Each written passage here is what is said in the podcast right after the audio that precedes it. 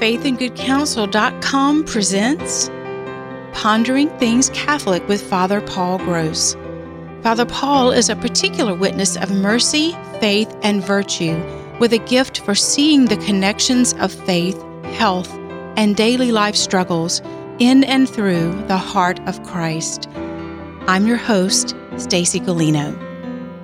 So, Father Paul, we've talked before about perfectionism and us as human persons struggling to know who we are and whose we are and who God is and how when we don't know truly know who God is. And again that's a lifelong pilgrimage of learning of mm-hmm. learning post fall but then that informs us who we truly are so that then we can be rightly ordered to move forward in wisdom. And we were talking about that whole thing. And then we talked about mother and father woundedness, which, you know, really takes us all the way back to the original wound. And all of that conversation led to, um, in your heart, I really believe, a Holy Spirit inspiration of a verse in Corinthians that talks about wisdom and seeing the world and myself as God sees me. Mm-hmm. And so I would love for you, if you would, to share that scripture yeah, with what, us. What came to mind when we were speaking about the gift of wisdom, which is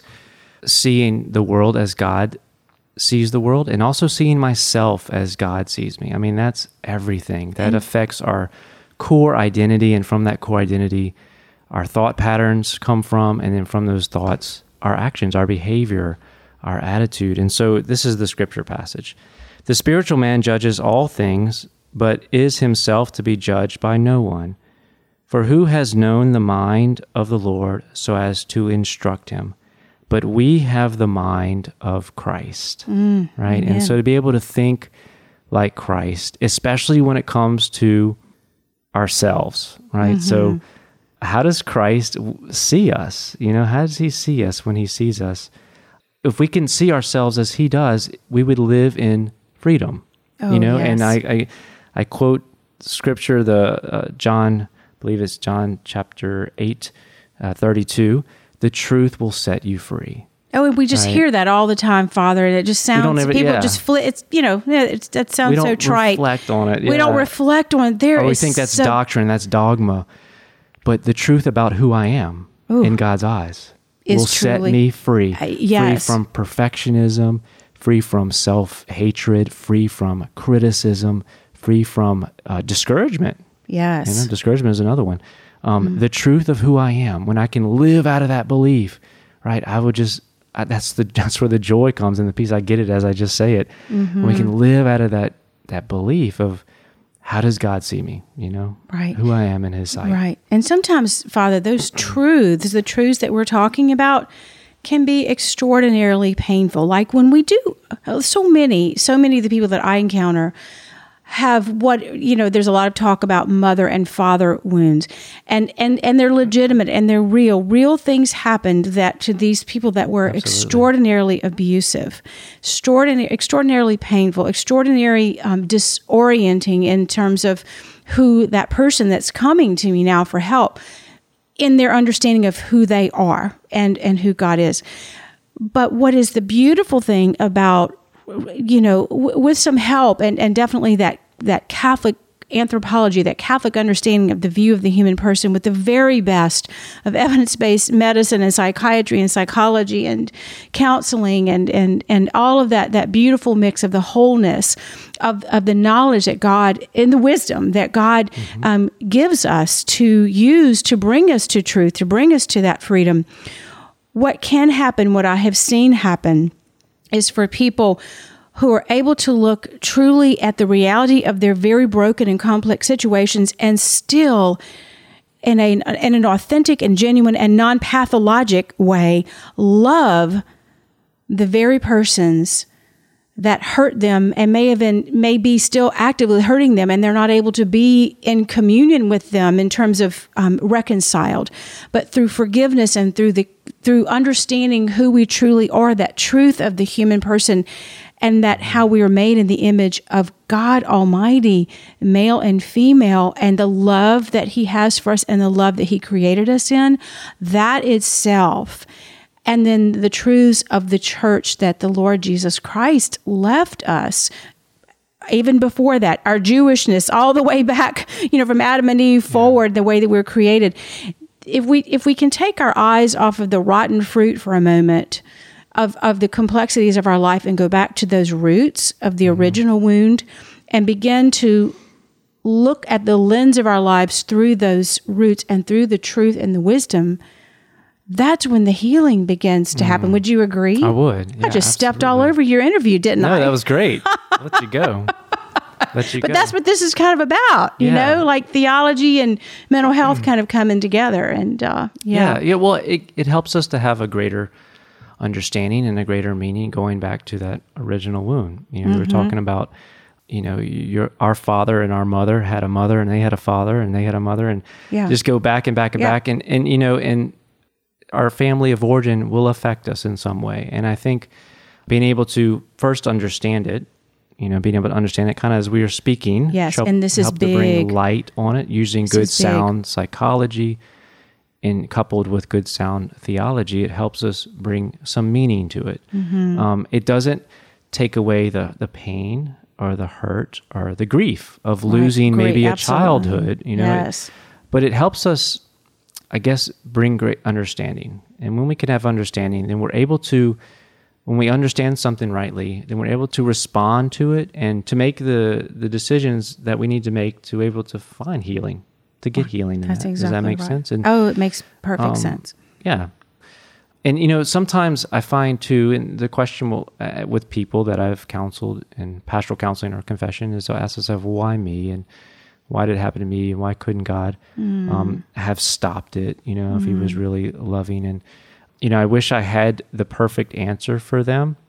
I think sometimes though, they have they're trying to reconcile this understanding of God as good and as a father and loving, reconcile that with their experience that they've had. you Yes, which can that sometimes can scream everything that God is not. You know, Right. That He is really harsh and He doesn't care about me or He's abandoning me, um, and they're trying to reconcile those two, Right. and that can take years and years and years and years of of doing that. Um, Mm-hmm. When people come to me, I usually will just affirm them in their maybe their anger, you know, and Mm-hmm. their questioning and everything else. I would just affirm them in that, and in some ways, I have to allow God to heal that part of them and answer that question, you know. Um, and even if even if the question would be able to be answered, I often say that it even if it was answered, it doesn't take away the fact that our childhood had a hurt. That childhood that we That's lost. right. you That's know? reality. Yeah. Um, yeah, exactly. And so I think sometimes it's in the process um, of healing that God is teaching us um, great wisdom to probably turn around and help others. You know. um, Yes. with oh, that. yes. At the healing, I've heard and I've, I've repeated this because it's so, so true over the years that the healing is not just intended for us. Mm-hmm. You know, that the, the Lord in his providence, he is all good. He, but he may allow an evil. He may, is that the right way to say it, Father? He may allow it for a greater good, but it's, it's to be given away right to to show others to glorify him ultimately Yeah. did i say that well enough Yeah, it's, fix it father It's, it's a no. You did. We did just fine. you know, I, I I can get into real theological points with some people, but I think they they're looking for something more. they just oh, they I just want to stop hurting they just yeah, want to stop exactly, hurting exactly. just make it stop you know, you have the Lord's direct will, which is always going to be good. And you do have his permissive will, which he allows. And I always point to the cross. I mean, the cross is the ultimate answer to the mystery of suffering, yes in that the Lord certainly didn't, the Father did not directly will that the Son be crucified. He didn't tell these soldiers to nail him to the cross, but he did permit it to happen through human mm-hmm. sin. He mm-hmm. permitted it to happen. And through that permissive will, he brought our salvation mm-hmm. from that, which was mm-hmm. far greater than even, you know, the original plan. And so you have his direct will and his permissive will. So yes, we have a free will as human beings, and God allows evils within the world to happen for some greater good. And we may not be able to see it, the whole picture of the puzzle, certainly in this world. I would say hardly ever. Hardly Yeah, ever? right. Yeah. And also there that again that increasing our trust in God's yeah, mercy and in his goodness and coming to His know goodness. who he is, then we can begin to take into ourself and truly believe that there is a greater good that will come from whatever this scenario Exactly. is. And this permissive will that you're talking about, that's that same permissive will, right? That allowed Adam and Eve Oh yeah. To you go. sin and from which we are still suffering the consequences. Exactly. Right? That's the Yeah. same choice toward evil that Adam and Eve made, you know, in these in these life situations that um, I often say, you know, we repeat the drama and trauma of Adam and Eve every single day. We do. We do. Go back to the truth will set you free. The devil was trying was his temptation with Eve was a question. Did God really tell you that if you eat of the fruit of good and evil, you will die? You really won't die. And so what's behind that? That Mm-hmm. question is a twisted view of the Father. He really doesn't care about you. Yeah. And he really doesn't have your best interests in mind. And you so what now you him. have to do is you have to be self-reliant. You have to grasp yourself, right? Because what Adam and Eve desired, right, um, was something that I think God would, would give them, Mm-hmm. right? But they grasp it themselves through disobedience. Um, that's what sin is, you Mm. know? And in their disobedience, there we have this fall, this woundedness, this uh, darkness of the intellect of who God is, and also the concupiscence, the uh, desire, if you will, that inordinate desire within our hearts to do, as St. Paul says, what I know I shouldn't do, but I'm going to do it anyway, Right. kind of thing. And so That's right. it goes back. There was probably a billboard, you know, passing you as you pass on the way home that told you to do just that thing. exactly because that's how our culture is is so permeated with the self you know and what we deserve and what we should be doing. It's a whole different view from the catholic view you know of the human person and, and Mm-hmm. Our creation I, you, you know, if anyone wanted wanted to connect the dots, Father, to our self reliance or or the ways we're thinking about ourselves nowadays, and and how that goes all the way back to the Garden of Eden, you just really took us back there and kind of connected some dots with this Adam and Eve, and and the way that the evil one was able to twist. There was the element of truth there, but he twisted Mm-hmm. it just enough to throw Eve off kilter while Adam is, you know, right there by her and, and did nothing. Did Mm-hmm. Yeah, nothing. yeah. Allowed, you know, the evil one into the gate, into the gate, into the garden, and did nothing yeah, uh, fear probably Um, for fear, absolutely fear. And, you know, she didn't, you know, reject the evil one and go run to her papa and tell him what had just happened. And he would have given her everything. Oh, don't you just want to talk to Adam and Eve? I just want to go, mm-hmm. come on, really? you know? Yeah. But, but there's, so- and I, I look forward to exploring this more with you because there's such a tie all the way back to the what I call the original wound, what others certainly have called the original wound, and how we repeat this drama of of the garden every single day in big and small ways, and how it has everything to do with the struggles that we're we're in. The, enduring right does. now.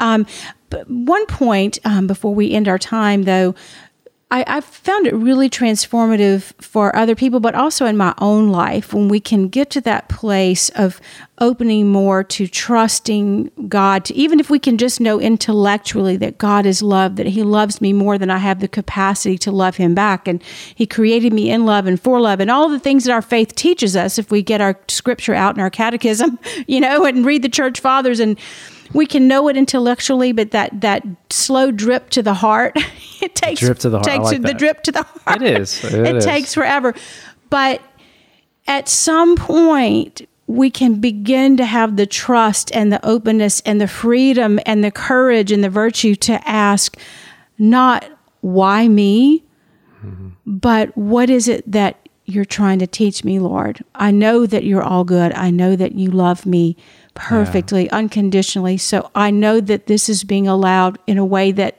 will sanctify me if I open more to you, if I trust you. Please tell me, show me, make it clear to me what it is that you're trying to teach me. Absolutely. I- You hit something in my heart when you said that.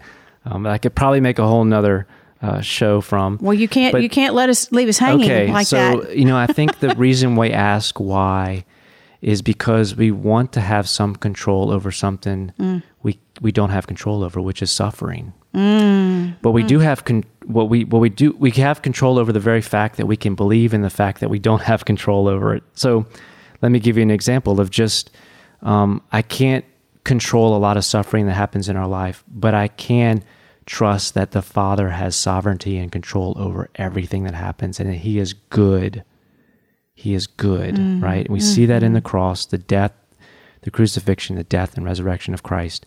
This is Our Lady did this perfectly at the cross. Mm-hmm. At the cross, right? So the angel Gabriel appeared to her and said, Your son will sit on the throne of David forever. Forever, your son will sit on the throne of David, um, and his kingdom will have no end. You think those words were echoing in her heart as she was watching her son um, die brutally on the cross, right? Yeah. Right? You think those were not words echoing. Wait a minute, he's supposed to reign forever, Right. And here he is dying. But she entrusted herself to that she had no control over this situation right now, over this Mm-hmm. suffering. She could ask why, why, why, why, why, why. Which is a trap. It is, By the way. it is. Well, yeah, there you go. It's it's a It's a it's trap. it's well, it's a, it's a deep down, it's a desire to have control over something we can't have control over, Right. which is suffering. But yet she placed herself in the trust of God, in the in the in the goodness of God, and the mercy of God, um, and in doing so, um, she she placed herself in the goodness of God over something she had no control over, Mm-hmm. but yet knew that He had control over it. That's right. Right. And in a human sense and a human understanding, there is no way to make sense. There's nowhere to put that kind of suffering and no way to make sense of the of the actions committed against her son. There's just no way Yeah. to make that okay or to make it understandable. Well, he really deserved it or I mean that was the perfect plan, if you will, because there's no way that we could it's just personified evil. I'm not even coming up with it's too big, but all of which and more to teach us about, you know, Our Lady is such our model in every in every way Yeah. of to be perfectly united to the Father's will, perfect trust in go. His love and in His mercy, and an opening to and trusting whatever this is that's happening around me that is very confusing and very painful, that I trust in God's providence that He is with me and that He is in this situation, this and bringing about a greater good. How about Even though our? I can't understand we it. can't understand it. We just can't. because you think I was, you know, uh, the angel told her he's going to reign forever, Right. And his, his Makes no and, and- sense. and this makes no sense right now. But she didn't try to understand it.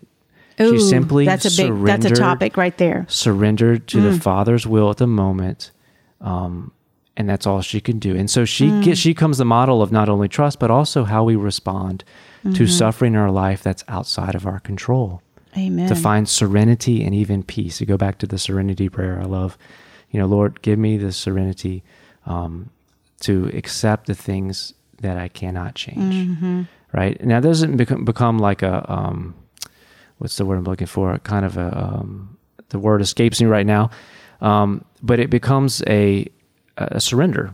It becomes Yes, a surrender, if you will Which is completely to something that I can't change. Yeah, because yeah, exactly. Because I think our fallen human nature wants to be able to change, wants to be able to get control over. it. Absolutely. if Um, it, it doesn't exist, if it's not on a spreadsheet, or if I can't understand it, then it's not true. It's not real. Yeah. And I'm eventually going to get it all understood. That that's what makes something truthful and real, right? that's what I that and other things is what our world will tell us, and which will never be good enough, and we will always fall short, and then we'll always be miserable and trapped. Do you see? Mm-hmm. Yeah. Oh, yeah. it's What's just the no trap? fun at all.